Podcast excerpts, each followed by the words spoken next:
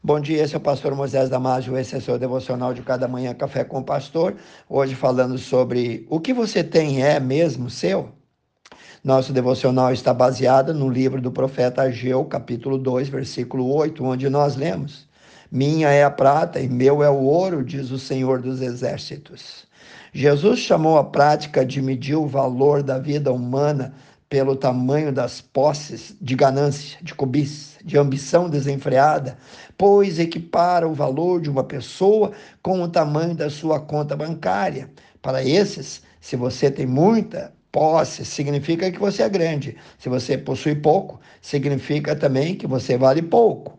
A consequência de tal filosofia é previsível. Se alguém é a soma do que possui, então de qualquer jeito ele vai sempre tentar acumular mais e sempre tentar possuir muito mais.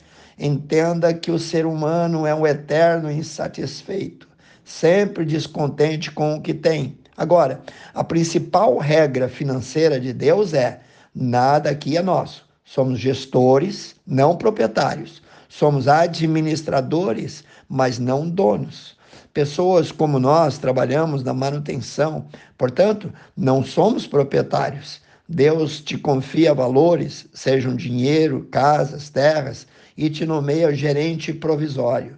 O dinheiro que pensamos ser nosso não é nosso, não, é dele. Nossa passagem aqui nesse mundo é rápida.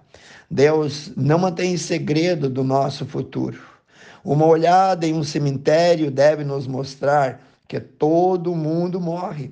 A Bíblia diz em Deuteronômio, capítulo 10, versículo 14: Eis que os céus e os céus dos céus são do Senhor teu Deus, e também a terra e tudo quanto nela há.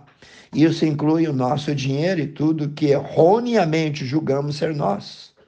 Precisamos entender que somos forasteiros aqui. Foi por isso que Davi louvou ao Senhor na presença de toda a congregação e disse em 1 Crônicas 29, 10, 11 e 12: Bendito és tu, Senhor Deus de Israel, nosso Pai, de eternidade em eternidade, bendito és.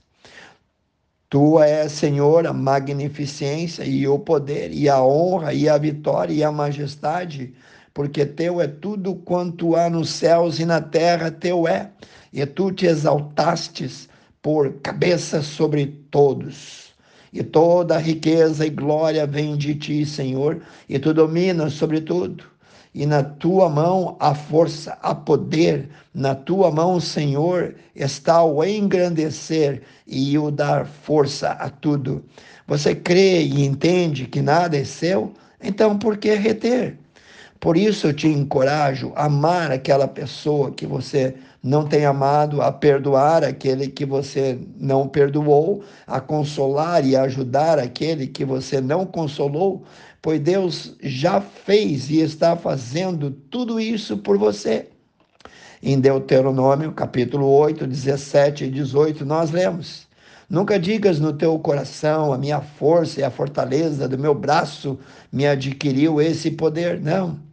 Antes te lembres do Senhor teu Deus, pois Ele é o que te dá força para adquirires poder. Confira lá, Deuteronômio 8, 17 e 18. Reconheça que você é um que administra as posses do Senhor. Somos todos mordomos dos recursos, habilidades e oportunidades que temos, é porque Deus confiou aos nossos cuidados. E um dia cada um de nós será chamado para prestar conta como administradores do que o Senhor, do que o Mestre nos deu. Em Colossenses capítulo 3, versículo 23 e 24, Paulo escreve: E tudo quanto fizerdes, fazei-o de todo o teu coração como ao Senhor e não como aos homens, sabendo que recebereis do Senhor um dia o galardão da herança porque é a Cristo, Senhor, que servis. Pense e repense nisso. Quero orar contigo, precioso Deus e eterno Pai, que as tuas mãos, Senhor, de graça e de poder, estejam, ó Pai, tocando no coração daquelas pessoas que ouviram, para entender, Senhor, que por mais que nós temos aqui, nós não somos dono. Tudo que nós temos, nossa família, nossos filhos, nossa profissão, nossa habilidade de fazer, nossas propriedades, tudo pertence ao Senhor. Abre os nossos olhos, ajuda-nos a ver tudo isso, Senhor, e consagrar a Ti. Eu oro e peço por esses que ouviram, suas famílias, seus amigos. Em nome de Jesus eu oro. Amém. Se você gostou desse devocional, passe adiante.